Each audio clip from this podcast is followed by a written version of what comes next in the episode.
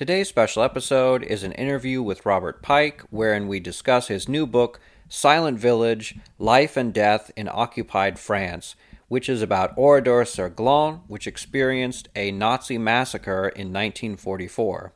Robert Pike is currently a PhD student at Cardiff University.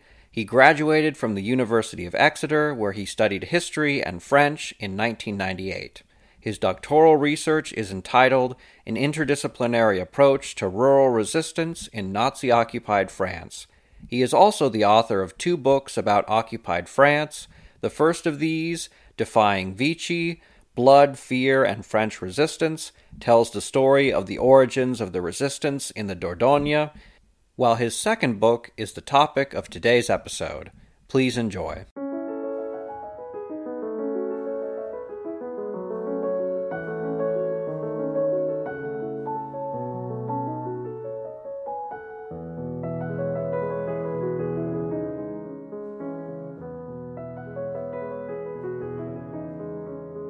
Well, thank you very much for joining us, Robert. You have a very interesting book which has just hit shelves, which is Silent Village Life and Death in Occupied France, which tells a story that is, I think, pretty well known in France, but maybe not so much outside of France um, because it's been overshadowed by the Holocaust and other atrocities committed in World War II. Can you please explain to us what happened at Oradour sur Glane?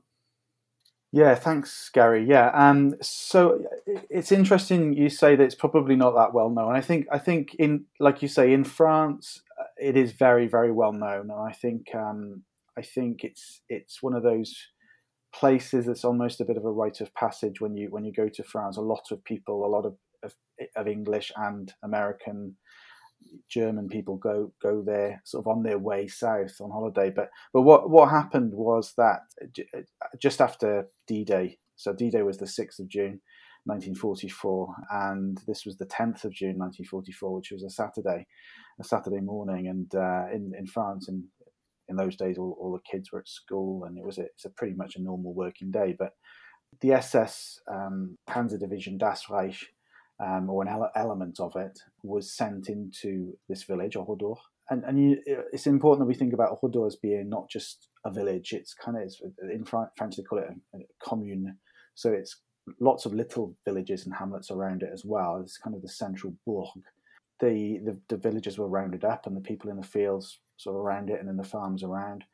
And the after a, a, short, well, I say a short wait, it was probably a couple of hours actually, uh, when the, the population were told that um, they that these these soldiers had reason to believe that, that there were arms hidden in somewhere in the village. Then the men and the women were divided up. The, the, the women and the children were taken to uh, the church where they were locked in, and, and the men into these six areas. There were barns and, and hangars and warehouses and things, and and that's when the place was was or the people were massacred. So we, we think within about half an hour of each other that first of all the the men were shot and um, and then afterwards uh, lots of combustible materials were put on top of them and, and, and they were set on fire. And then in the church, um, a box was brought into the church, and uh, again the doors were closed, but this this box was lit, and out of it came this acrid smoke, and and um, kind of asphyxiated a lot of, of the people. There was panic, and, and and then the the Germans sort of came into the church. I say the Germans. I've got to be careful saying the Germans actually because I'll come back to that in a bit. But but it wasn't just German soldiers. There was you know SS um, soldiers came in and, and fired at, at the, the, the remaining people, and, and then again, the church was set on fire. So, you know, it was a complete a complete ma- massacre of, of this this town's population. And uh, fr- from from that church, one woman managed to escape through through a window, and uh, through um, from one of the barns, about I think it was six men escaped um, miraculously uh, one one of whom is, is still alive uh, as we speak now. But well, well, I suppose we'll come back to why it happened. Um, but it was what the, the, French tend to call now a, a sort of crime gratuit. So it was a little bit unexplained as as to why it happened, other than it, it was a show of force, really, to to the population that that that they had to not support the resistance that was happening in, in that part of France that at that moment, uh, particularly with D-Day having you know re- sort of recently happened. So, in a nutshell, that's kind of what happened, and and I suppose we'll go into a little bit more depth uh, a little bit later. I suppose, yeah. Absolutely. Your book is about the massacre, but it is much more than that. You detail what this village was like before World War II. You've touched on it a little bit, how it was more than just a village. Um, you even go back and make some forays into its medieval past.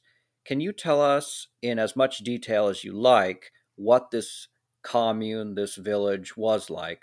Yeah, I mean, it was, you know, this is a, a village that had been there for a, a thousand years. And, uh, you know, actually, it's it's not even the first kind of massacre that had taken place there. There had been, um, you know, during the during the wars of religion, there there there'd been something um, which I don't have a lot of detail about, but but there had been a, a kind of a battle there, and, and the the the village, some of the villagers had, had, had been killed at that time. But yeah, so this this is a a, a, a normal um, Limousin village. So it, it, it's about I suppose twelve miles or so west of Limoges. So we're talking just south of central France, I suppose, if you want to want to say that. Not not that far from from Bordeaux and kind of on the way to Clermont-Ferrand if you go that way. So it was a, a normal village.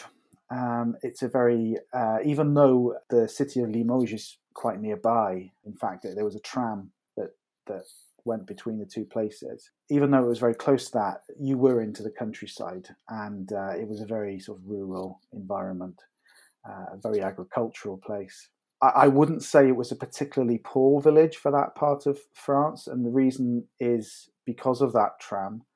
Um, it had good links to a city. So that there were five tram lines that came out from Limoges.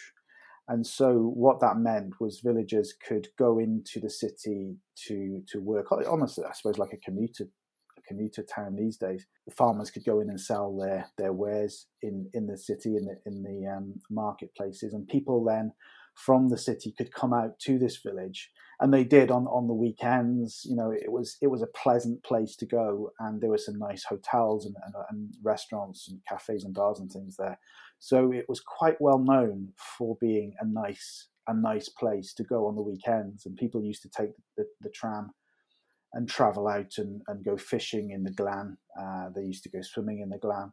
It had a good sort of mix of shops. Most most of you know the, the services for that for that particular community were all based in the central block of Oradour. And uh, some, you know, reasonably big places nearby, Saint Junien, just down the road as well. Um, it had a, it had everything you probably would need. Really, you wouldn't need to go very far out of Oradour. It had bakers and it had patisserie, it had several butchers, it had a post office and a tramway station, you know, and even banks and places where you could buy agricultural materials, places where you could buy fuel and, and several garages. So it really was a, it, it wasn't a very, very poor place. But at the same time, we were just at that point where farmers would, uh, living around the, the village, a lot of them were tenant farmers. Um, so they they kind of would change farm every year or couple of years, and it was about kind of just making enough to get by those those those farmers that lived just outside the village. And really, in within Oradour itself, there were some buildings that were a little bit more sort of bourgeois. So it was a real mix. It was a, a real mix of people, and um, politically, it, it, it was um, there were there were two um, I suppose political characters that, that lived there. One was called Joseph Beau, and he was a socialist, and uh, a conservative called called Desourteaux, Paul Desourteaux. Paul Desourteaux came from a line of a, kind of a bourgeois line of they were all doctors, and um, he had he had been mayor a couple of times, but he'd never actually been elected. He it kind of got passed down when his when his father died whereas people tended to prefer the socialist list. And actually, Joseph Beau, who owned a grocery shop, um, was was quite popular. So um, he, when he got the chance to be elected, actually easily won the election. And then when Paul Desourteaux went off to to actually he first covered when Paul Desourteaux went off to fight, and then he, he he kept sort of beating him in elections. And then there was this time when in 1941 when Pétain had come come to power, when really they found an excuse to to, to move him out really and uh, and and put Paul Desourteaux back into into power. So there was this this this kind of strange. There was this socialist. I, I think it was more of a socialist place, but like a lot of places in France at this time, there was a an element of conservatism, which was always there, and I kind of, I guess, where the money lied. A mix of of a lot of different types of people in this one little place. After the Germans destroyed the village, de Gaulle ordered its ruins left alone, and it became an embodiment of a typical French village that symbolized France's ordeal during the war. Now, you've touched on this a bit, but you argue that it was not necessarily uh, the standard French village. Can you explain why? Yeah, I mean th- that's something I didn't say at the start. Actually, was was this I, this decision to maintain these th- this this wreck, this empty shell of of, of a village, uh, which was a decision made by De Gaulle, and I think it, uh, th- there's a lot of different theories as to why you know he did this, but he was trying to bring uh, this this representation of what France had endured, as you you said in the question everything that France had been through was going to be kind of represented as being a, a martyrdom.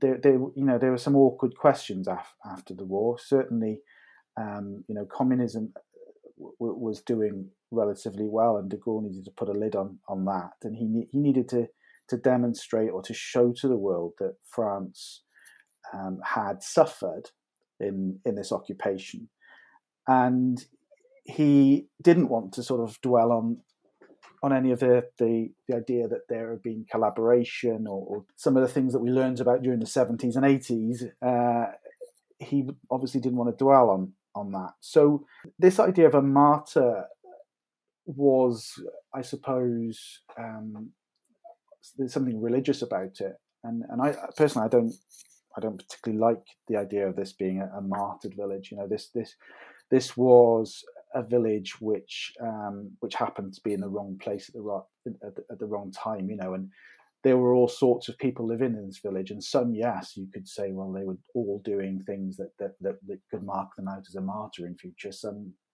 some not, you know, some some were not particularly um, well behaved, let's say, during the occupation, and then there were the vast majority, like in the middle, doing what they could just to get by. So so martyrdom is is for me a, a, strange kind of kind of use of the term, and, and it's still described as, as, as you know le, village martyr when you arrive there. But what he wanted to show, you know, this this kind of worked quite well for him. This this I, idyllic place. There were lots of postcards that existed in Oradour prior to to the to the massacre, you know, and it, it showed a very nice, very French, normal place. And like I said, it it didn't have a bad economy for a village of its size. It was, you know, relatively prosperous with, with some really nice. I forgot to say some really nice restaurants, really well known restaurants. People used to come there for for, for this kind of thing.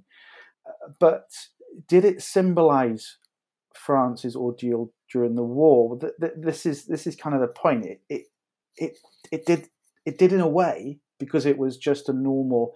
You know, I kind of took this with this book. I halfway through it, I well, it, it, takes almost half the book to actually get to the massacre because I'm I'm really looking at this kind of cross section of society and looking at, at, what was there, you know. And yeah, I, I wouldn't argue against the idea that it is a normal or it was a normal place. You know, it was fairly normal, fairly well to do.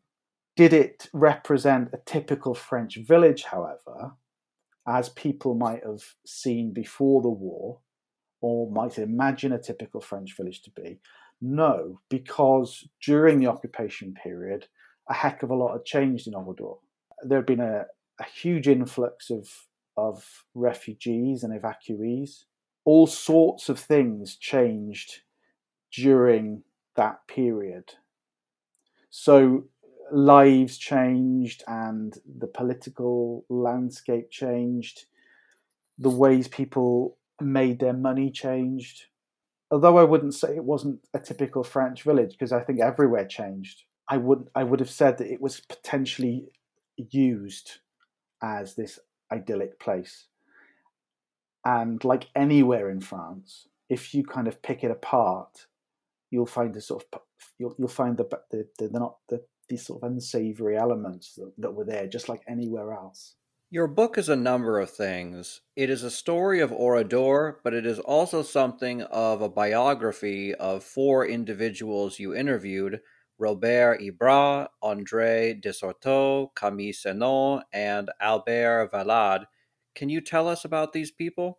Well, when I when I went to Oradour, I went a number of times to, to try and um, you know kind of write write this. I was helped by various members of staff at the Centre de la Mémoire um, in Oradour-sur-Glane. And and I said, yeah, I, I, knew of this this one particular person who'd escaped the, the actual shootings themselves, and that was Robert Hébras. Um, he's he's written a number of, of, books, and if you've been to Oradour, you'll have picked up something with his name on or his photo. So I, I knew about Robert Hébras, and I, I, I was aware he was still alive. I'd fe- I'd first been to Oradour back in 1993, so you know I kind of I was quite surprised to find out he was still alive. But but but I asked um, someone um, called uh, Sandra Giboin who helped me at um, at the Centre de la Mémoire. She um, she and I sort of said, "Do you think you could set up an interview?" And I was thinking, well.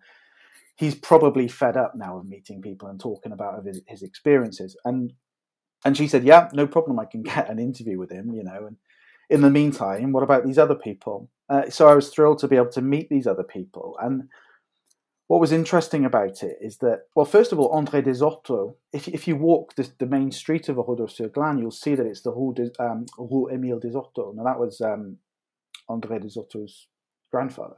No, great grandfather, sorry.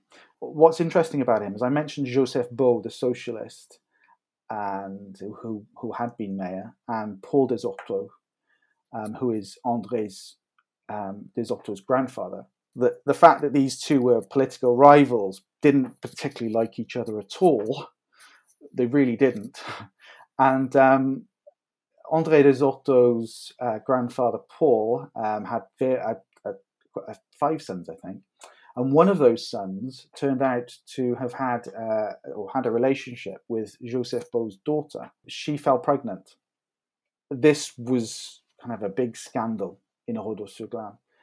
So much of a scandal that what would have been, you know, if uh, a Desourteaux getting married, you know, would have been a big society event. But these, these, this, this couple in a kind of Romeo and Juliet scenario were sent off to to live in Limoges to have the baby and get married quietly in Limoges. And that child was André Desourteaux. And they were able to come back to Oradour um, when they were married and they were having their second child, a, a, a sister. So very interesting to be able to talk to André Desourteaux because I, I, knew I, I, knew about him, but I didn't know that he was still alive. And again, I was able to go and meet him and his wife and, and spend the afternoon. And the man is encyclopedia, encyclopedia.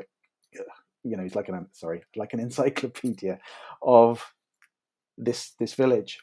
And then you had Camille Senon, again, um, I knew about her, although I didn't, I hadn't put two and two together because people in France at this time used to use different names. She's actually um, Marguerite, but but she went by the name of Camille, and I'd kind of seen her testimony, and so I put them together. And I went and met her. Um, Sandra very kindly arranged the interview, and and it was very very moving. Um, she's an amazing woman, and and what she had been on one of the trams that had arrived um, in Oradour um, as the massacre was taking place, because she lived, she her family lived in Oradour. She lived in Limoges during the week and came back to Oradour in the um, on the, the weekend evening just to have you know some family time. And she was one of a group of people who were lined up um, next next to a hole that was being dug, and they were basically told that was for them. Um, this this grave, this mass grave, was going to be for them, and for some strange reason, later on that evening, after a long, long wait, they were they were let go.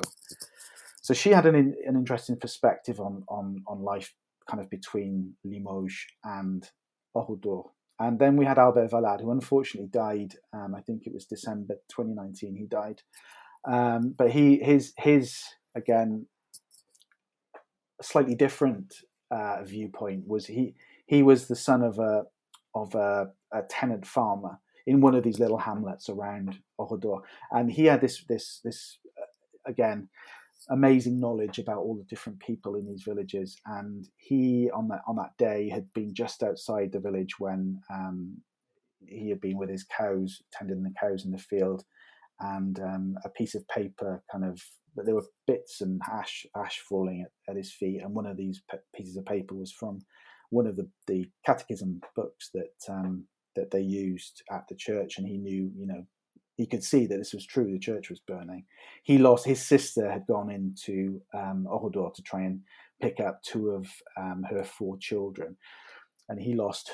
She she never returned, and neither did those children. So, where this this wide range of experiences coming just coming back to Robert Hébras as well. You know, he's written down his experience of the day of being shot and of escaping the fires and just an amazing escape with these five other, other people uh, that lasted. This escape lasted all day. You know, it was he was in a, a terrible state when he you know finally got got away. But again, he lost sisters, his mother, and um, but I'd heard his story a lot, and so what was interesting was sitting down with him and talking to him about life before.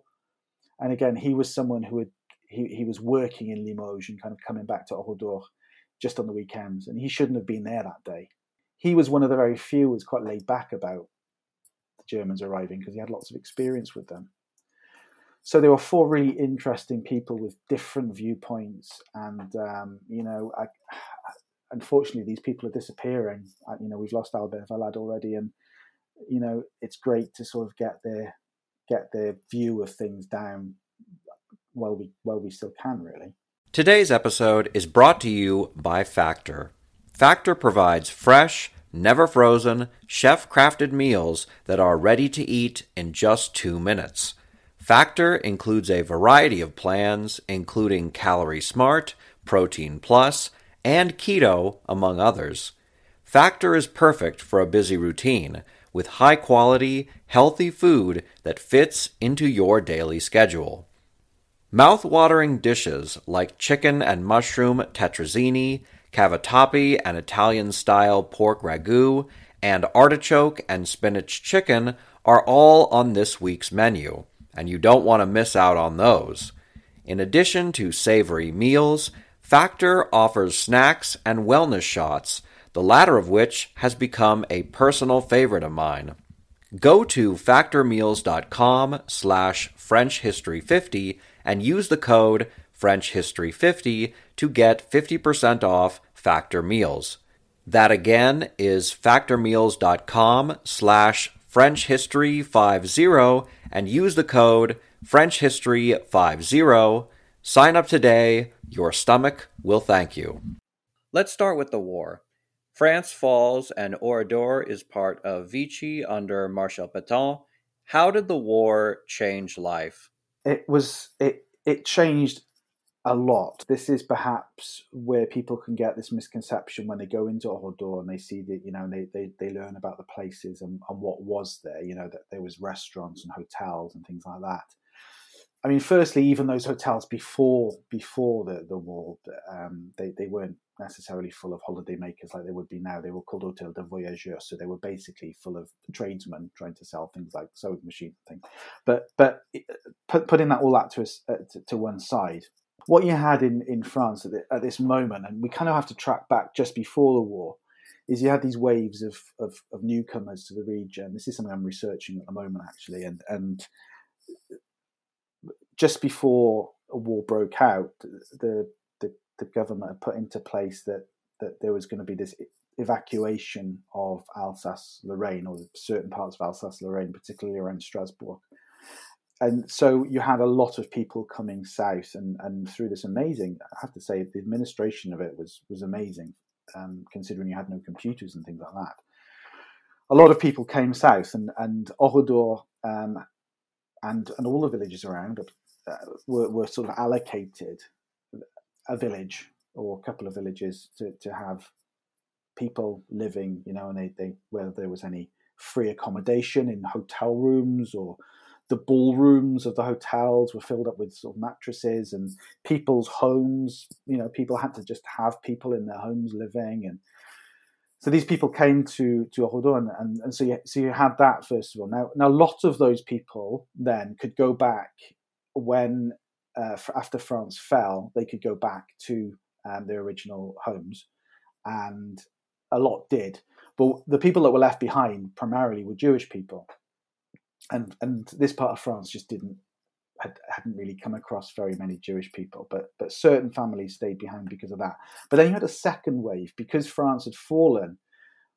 During that that that period, you had uh, a lot of people coming from all over Roubaix, Paris, all sorts of you know kind of Avignon and places like this where where pe- people were coming. Um, you had a family coming over from Bayonne a little bit later, uh, and and looking for for somewhere away from the war because geographically Oradour is a you know a long way from where the fighting you know was going on. So people had, had had ended up there, and again, a lot of people went back. Some people stayed a few people stayed, you know, a minority. And then, um, sorry, tracking back even further, even before the outbreak of, of the war, 1936 to 38, you'd had quite a lot of Spanish people come in there, Spanish people who had come over from um, uh, sort of fleeing Franco's uh, kind of march northwards.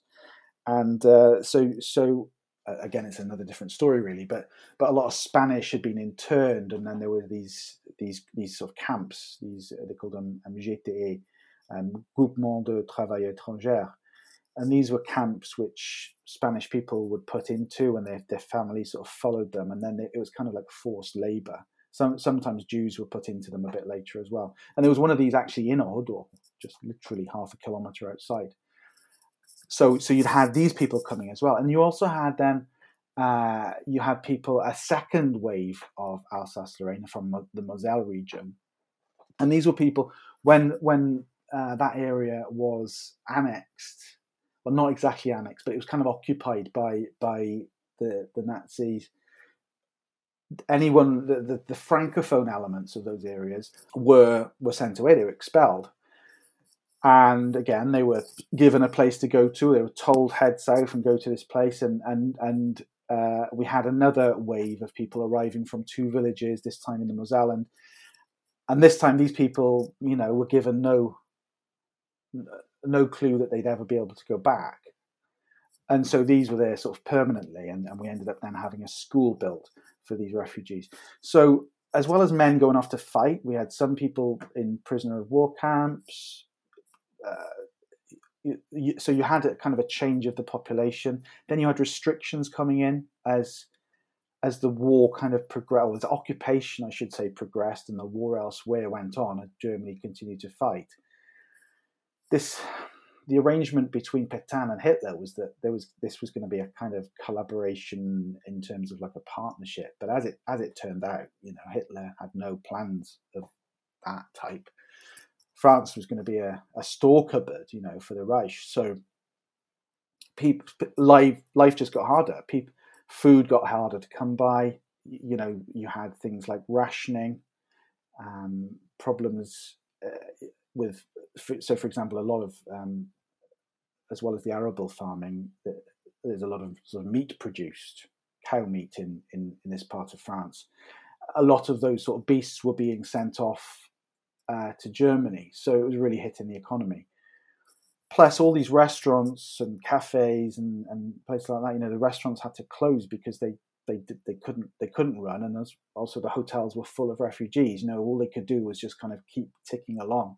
Pétain announced when the war ended, you know, you know, and, and uh, collaboration, this period of collaboration started, that, that dancing was no longer allowed. You know, people had to sort of mourn France's defeat Uh, so things really changed quite rapidly, and and um, strangely enough, in Oradour, the food thing wasn't such an issue as it was in the cities. In in the cities, in the big shops, things disappeared from the shelves.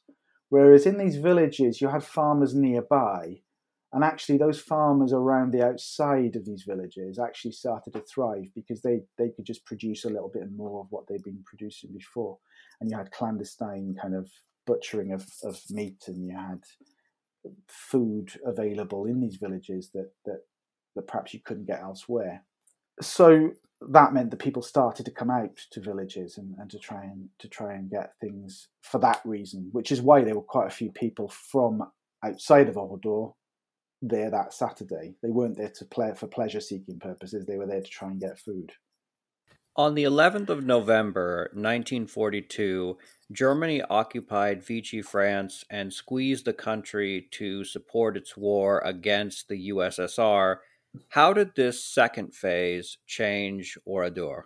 Do you know what? I don't think it did change Oradour very much at all. I don't think it really affected Oradour. Um, strange that you, you talk to any of the survivors, and the only the only time that anyone had seen a German soldier in Oradour prior to the massacre um, was that night, the 11th of November 1942, when um, one of the main roads ran fairly close to Oradour and apparently some soldiers passed through.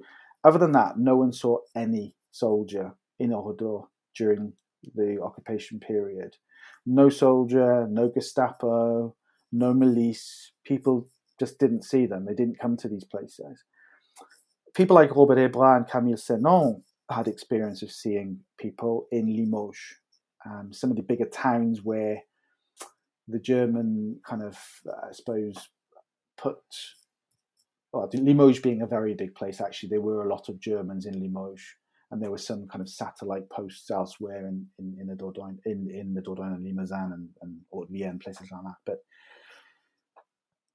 but a place like like like this, um, like Oradour-sur-Glane, no one saw any soldiers. What did change, though, after that period, was that Germany realized they needed more men, more manpower, because you know they had this second front they'd opened up, um, and they needed, or the, I said they invaded, obviously they invaded the the, um, the USSR, and then they started to realize that they needed a, a lot more kind of military um, manpower. So their manpower was going to the military, and then they realized they, they needed manpower for, for their factories and things. So there was this negotiation between the, the Vichy government, uh, Laval in particular, and uh, uh of trying to get Frenchmen to go, and women actually, but primarily Frenchmen of, of a certain age to go and, and work in Germany. And it, it, started off as something called Le Relève, which was um, kind of a swap where you get one prisoner of war back for three volunteers who went off and worked in, in Germany. And it just it just didn't work, you know. It didn't it didn't work because people didn't want to go, but also because the the so the people that they were sending back were generally people who were ill and they were not going to be very good for the French economy anyway. So so a new thing was was uh, negotiated, which was um, which was called STO, which is Service de Travail Obligatoire, and this was kind of a tranche of the young men of, of, of France, of, occupy, of what was the occupied zone uh, from uh, prior to that, and this was February 1943, so a year after Le Relève had been launched, and this now was no longer um, uh, this was no longer kind of a, a volunteer thing. This was obligatory. So at this point, men started to hide, young men started to hide, and, and we know that in Oradour-sur-Glane on the day of the massacre, there, there, were there were a number of men hiding out. They survived, apart from one of, one of them. So you had that happening, and and what this also did was we we'd had the formation of this this resistance happening. Now the resistance started off as kind of a political thing. It wasn't really it, the only armed resistance groups were based around former kind of soldiers that had been decommissioned in out, out in in forests and things like that. And but suddenly you had um, a lot of men who were hiding out and needed something to do or wanted to to to to respond in some way. So you had these what what became known as Maquis groups, the the sort of the guerrilla fighters, the guerrilla resistance, and you had a com- you had communist Maquis, FTP, and then you also had these Gaullist Maquis, and and at this point you were getting more men going to the Maquis than than than the Maquis could kind of handle or feed or or arm.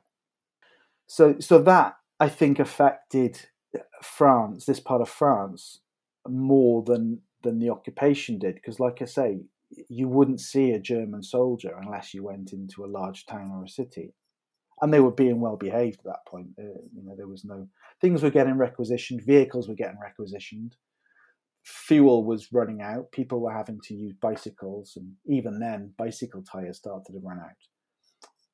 So things were changing, but it was all stuff which you know didn't have a huge impact on people's lives. What did impact on people's lives was when you know your your your older brother or your son was suddenly called up and expected to go and and work in in Germany. On the 10th of June 1944, the SS division Das Reich arrived at Oradour sur Glane. What happened that day? So, what, what had been going on was uh, uh in the region around um, this, this, this part of France was being nicknamed uh, La Petite Russie, um, Little Russia, because it, it, it was there was so much of this kind of guerrilla fighting, which which had started up by that point, and the the the, the soldiers, not not not just the Das Reich, but lots of different um, battalions were being attacked and things, and guerrilla fighters. You know, they wouldn't face a, an army full on. What they would do is they'd attack from behind and ret- retreat into the tree. So there, there was this kind of stuff going on. You also had at this point, because you'd had D Day, certain towns and smaller towns were you had Maquis groups, particularly the communist groups, because the communists just wanted to get on with fighting, whereas the Gaullist groups were being told they were more organized. They were being told to wait, wait until you, you're told to to act. But in in some of the, the, the towns in this part of the world, Guéret, Tulle, um, you had examples of communist groups going in and trying to, um, and very briefly liberating um, these these smaller places, because what had been left behind there were just sort of um, centuries of, of Wehrmacht, older, not such elite troops. So they were easily overcome. But then in the south, in around the Montauban region, you had this this beast waiting. It was it was the, the SS Das Reich division, and it, this this enormous division had been fighting in Eastern Europe and um, where it carried out all sorts of atrocities. Now it had also suffered a lot of losses, and it was waiting in in this southern part of France to to know what to do next. A lot of new recruits had been trained up in the Bordeaux area, and they were kind of joining. And a lot of these recruits, it has to be said, not only were they very young, but a lot of them weren't coming from Germany; they were coming from France. So a lot of them were forced forced conscripts from Alsace-Lorraine, you know, from France. So this this division was being brought together to be of you know a, a comparable strength to what it had been before machinery, transport was being fixed. And then it was given orders. Now, a misconception is that the Das Reich was told quickly, you know, we've had D Day, get to Normandy as quickly as you possibly can. And this was the understanding for quite a long time, and that the, the, the, the resistance had this, this, this really good kind of record of slowing them down. But actually, what they were told is make your way north, but we want you to deal with this problem area of France first. So, in these places that have been liberated by the communist groups, suddenly you had these kind of almost firefighting uh, little, divi- uh, not divisions, but battalions from the Das Reich being sent in and quelling these problems. So in Tulle, the day before the Oradour massacre, that had been liberated. Das Reich arrived and put it, won the town back, and 99 men were hanged from lampposts. Another 150 odd was deported just because of what had happened in Tulle as, as reprisals. In um, in a place called Guéret, you had uh, a similar thing had happened. So again, Das Reich sent in. That was quelled. 22 young Maquisards fighters were brutally murdered. And and so this kind of thing was happening a lot. And, and, and the Das Reich was trying to put down these little insurrections. And they were dealing with this. They were going to try and hit hard before going north. So this order had come, come out that, that, that somewhere had to be hit hard. And this has been kind of contested ever since, but but the, the order's there in black and white. You know, somewhere was going to suffer and was going to be made an example of, as had been the the, the, the way that things were done in, in Eastern Europe. So a place was chosen, and again, there are arguments about why Oradour was chosen. Personally, I think it's fairly clear. Um, there was a little bit of an insurrection in Saint Junien, which is just down the road, a, a, slightly bigger place. And so the Das Reich were kind of sent there, or elements of it, and that was easily dealt with. And I think the idea might have been that they were going to do this to Saint Junien. Now, I think when they got there, they realized Saint Junien was a bit too big for that. So they called in some local sort of miliciens, um, kind of local French policemen, if you like, and they had meetings. And I think this is perhaps the point at which someone French along the way probably pointed out that this place, Oradour-sur-Glane, it's going to be easy to surround. It's just about the right size. There's no maquis nearby. There's no resistance known to be in Oradour-sur-Glane. So you shouldn't be getting any any fight back at all. You can do it calmly and gently and that's what they did. They set off just after lunch, and and as I said earlier on, surrounded the place, arrested or did this very calm roundup, got people into this village, onto this village green, and then they carried out the massacre as I described before. And then the place was set alight.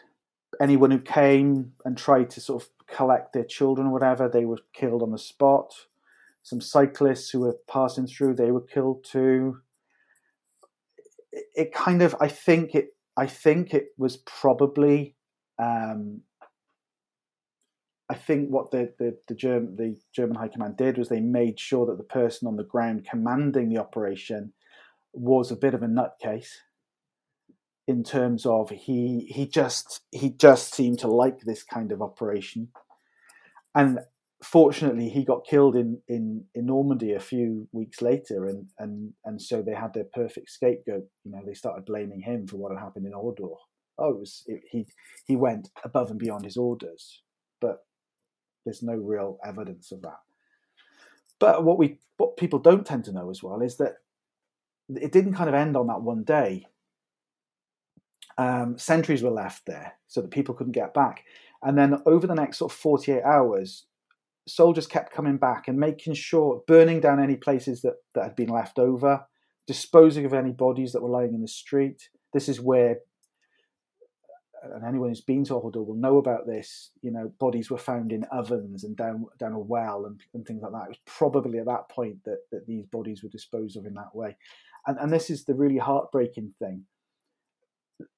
The, the, the point of the destruction of Oradour, as far as I can see, was to actually erase not just the buildings of this place, but the whole this whole community. So they wanted to make any they, they wanted to make sure that no none of these remains were identifiable. So they actually made these again the, the, fires, these horrible fires. They they then transferred these bodies into mass graves and and they did that before they let any villagers into the into the village to try and reclaim their loved ones. So it, you know, it was a it wasn't something that lasted for 12, 24 hours. It lasted for several days before anyone could start making sense of this. and um, more people arrived than we perhaps we, we, we, know that six got out of the got out of the, the barn. One woman got out of the church. She was a grandmother. A miraculous escape. There were others that had been hiding out. People who knew that they were kind of perhaps under surveillance by Vichy for being communist or for being Jewish or whatever. And some people had fled. So we had probably had about 20 or 30 other survivors, but generally everyone who was rounded up pretty much was killed. So 643 people from Alsace Lorraine, French, Spanish, Italian. We had all sorts of people there on that day. And there was no checking of identity documents. There was no um, oh well, if you're a collaborator, you're going to be okay. You know, the Desourteaux mayor, who was a who was a Pétainiste, there was no distinction made. You know, they they they all suffered the same the same fate, and the idea was that there would be no witnesses. Pulling up to Mickey D's just for drinks. Oh yeah, that's me. Nothing extra, just perfection and a straw. Coming in hot for the coldest cups on the block.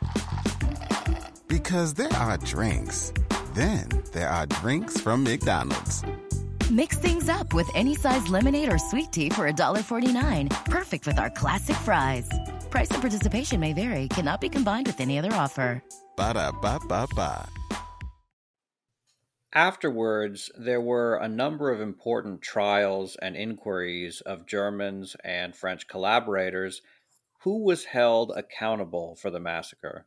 this this is something which goes into a a, a, a quite a long story, but essentially no one was made accountable for Oradour. What the Germans tried to say was that this person, um, Adolf Diekmann, who had been in charge on the on the ground on the day, was the person that had kind of gone above what he'd been told to do. So he was made into a bit of a scapegoat, and and and the the Das Reich closed ranks you know, they're very much kind of this is our story. We'll pretty much stick to it. They hadn't quite got their story right at that point because some some of the soldiers on the day had said that they thought, you know, this was because um, a major had been kidnapped nearby, and, and that that bit was true, but it was a major, but that happened a long way away from all actually, and that, that didn't really contribute to, to, to, to what happened on the day. So, but anyway, there, there, were various little stories like that going around, or that there had been arms discovered in Oradour, or that you know some there had been some soldiers killed just outside Oradour. So these soldiers, go, these these things were going around, and, and we know that that the Germans hadn't got their, the, the, the Das Reich hadn't got this story straight at that point. But then they closed ranks, and they closed ranks, and they stuck to this story that it was Diekmann who would who was responsible, who'd kind of gone above his order, and then over time certain people have been taken prisoner. So um, some German prisoners were identified as having been in Oradour, and also some some of these Alsace-Lorraine men who had been there on the day, because a lot of the firing had been done by men who were French, who were from Alsace-Lorraine, and this this started to cause problems because uh, they organised this trial, a trial that was to pay, that would eventually take place in Bordeaux in 1953. And what this was was a military tribunal. So whoever they'd identified and actually had in their grasp already were brought to trial on that day, on those sorry, on that week. And um, unfortunately, we we you know we kind of the investigators did identify who who was further at the chain of command.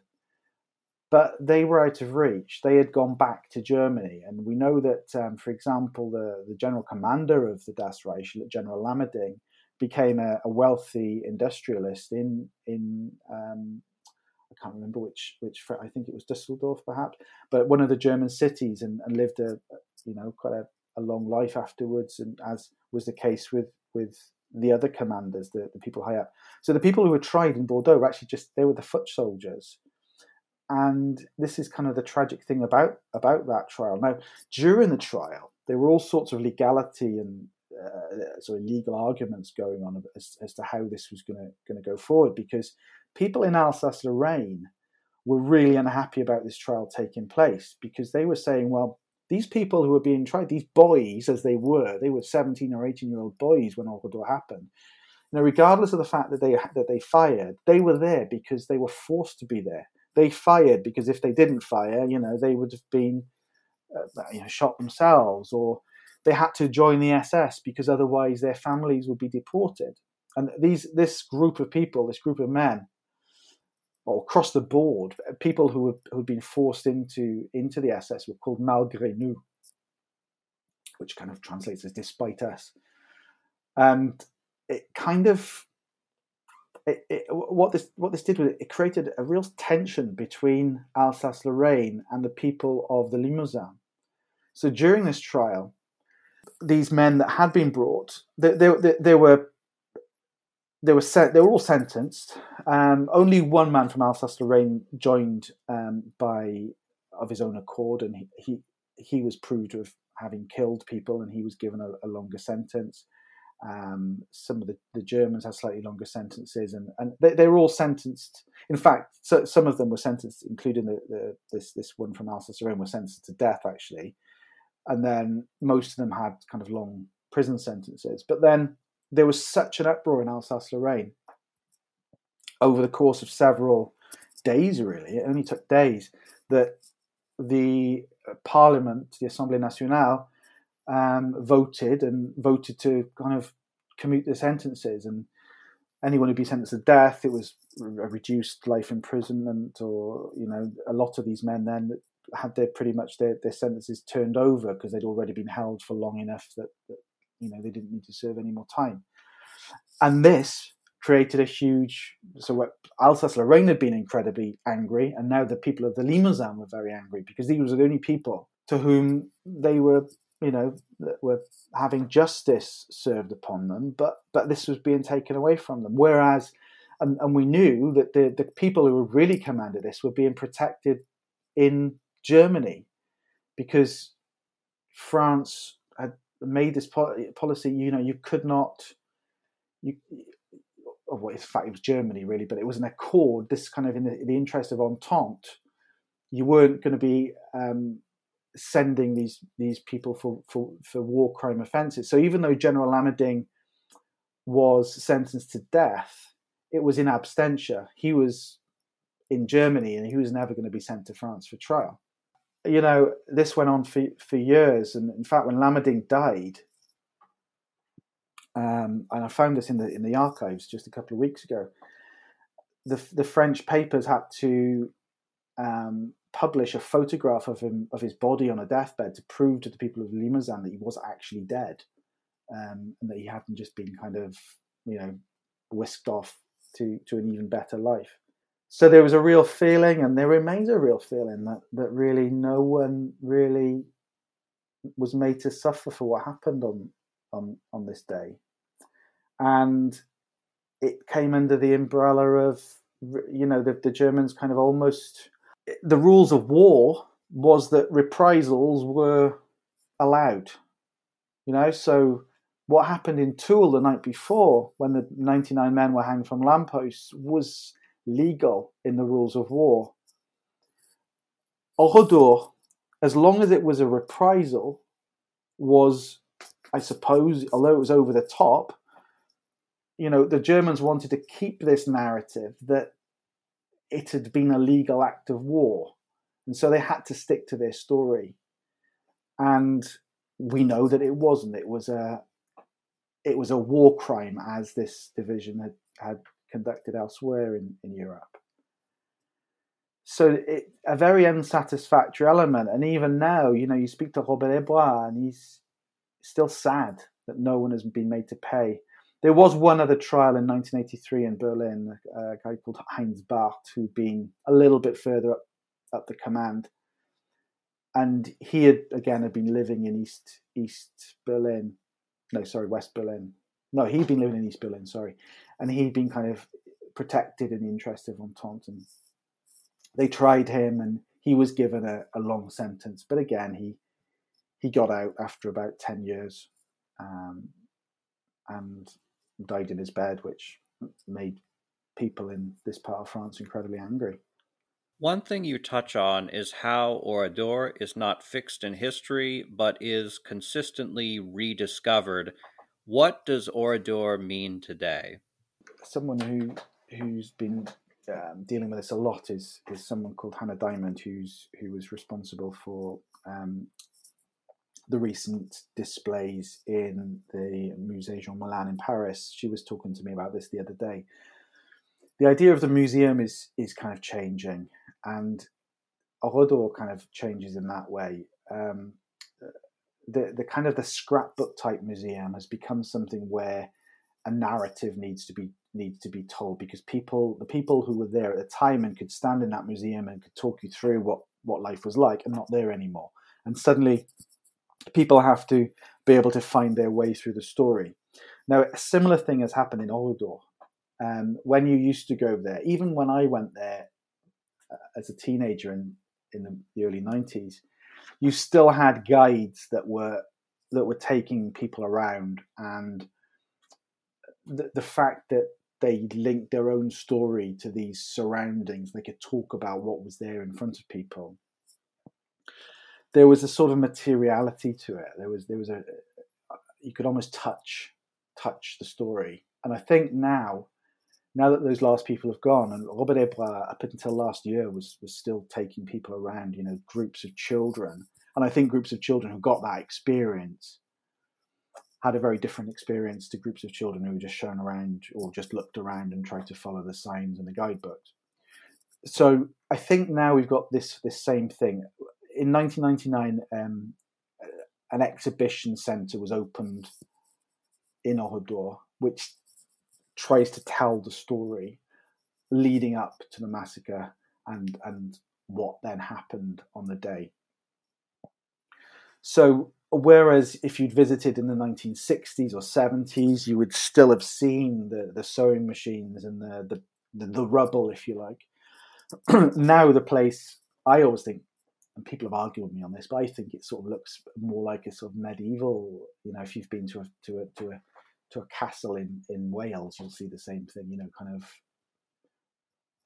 recognizable buildings, but with a lot of grass over, you know, having overgrown it. So I think it's it's losing that sense of materiality, and and, and you have to go into um, like a little crypt by the by the cemetery to to see what I think are the really interesting things, which are the little watches that stopped and you know the toys that were gathered and the, the as I said the sewing machines and and and the money that and the wallets you know you, you could easily miss that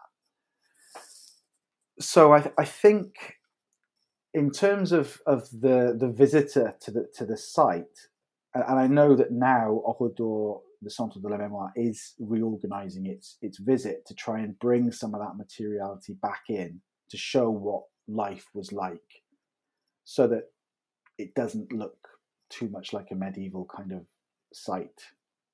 It's still very shocking, don't get me wrong, because it's very recognizable what things are but I, this is kind of my own thinking that, that it is going to continue to overgrow and the rust on the car and things like that is going to continue to sort of degrade the place.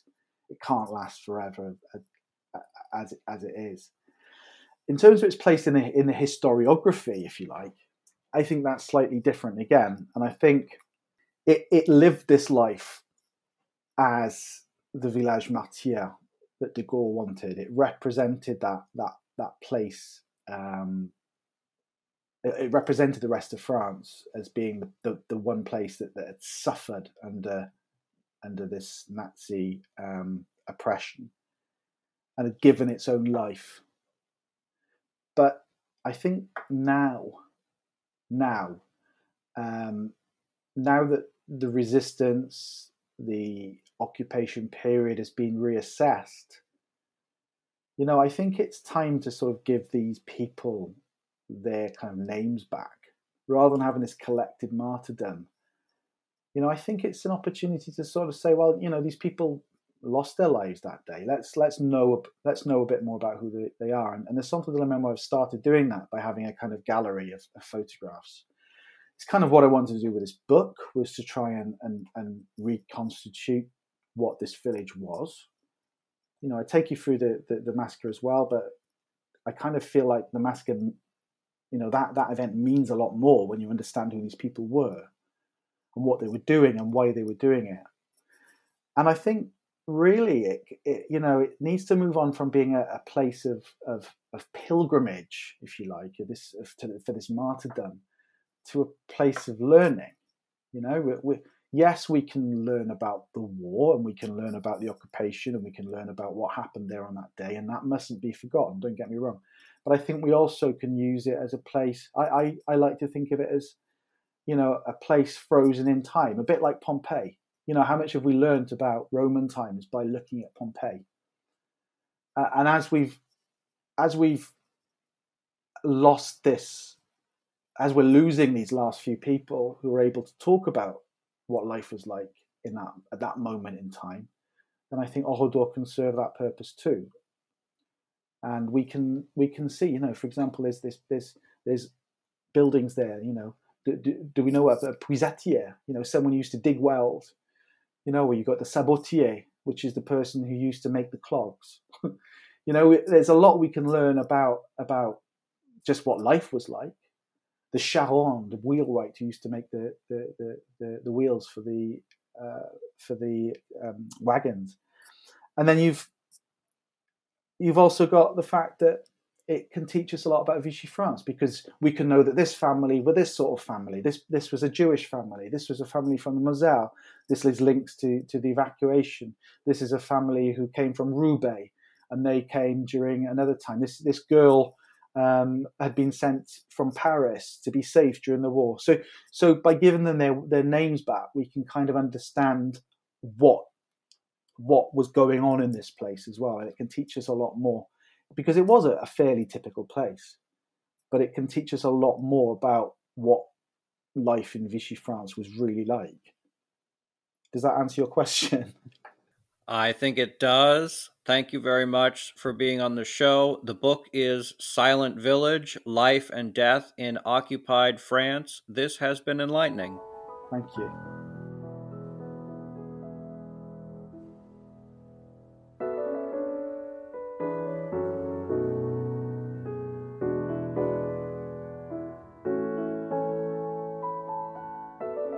As always, donations keep the podcast going, so if you would like to make a one time donation or become a patron, please consider doing so. Thank you very much for your continued support. Everybody in your crew identifies as either Big Mac Burger, McNuggets, or McCrispy Sandwich, but you're the Filet-O-Fish Sandwich all day that crispy fish, that savory tartar sauce, that melty cheese, that pillowy bun. Yeah, you get it every time. And if you love the filet of fish, right now you can catch two of the classics you love for just $6. Limited time only. Price and participation may vary. Cannot be combined with any other offer. Single item at regular price. Ba da ba ba ba.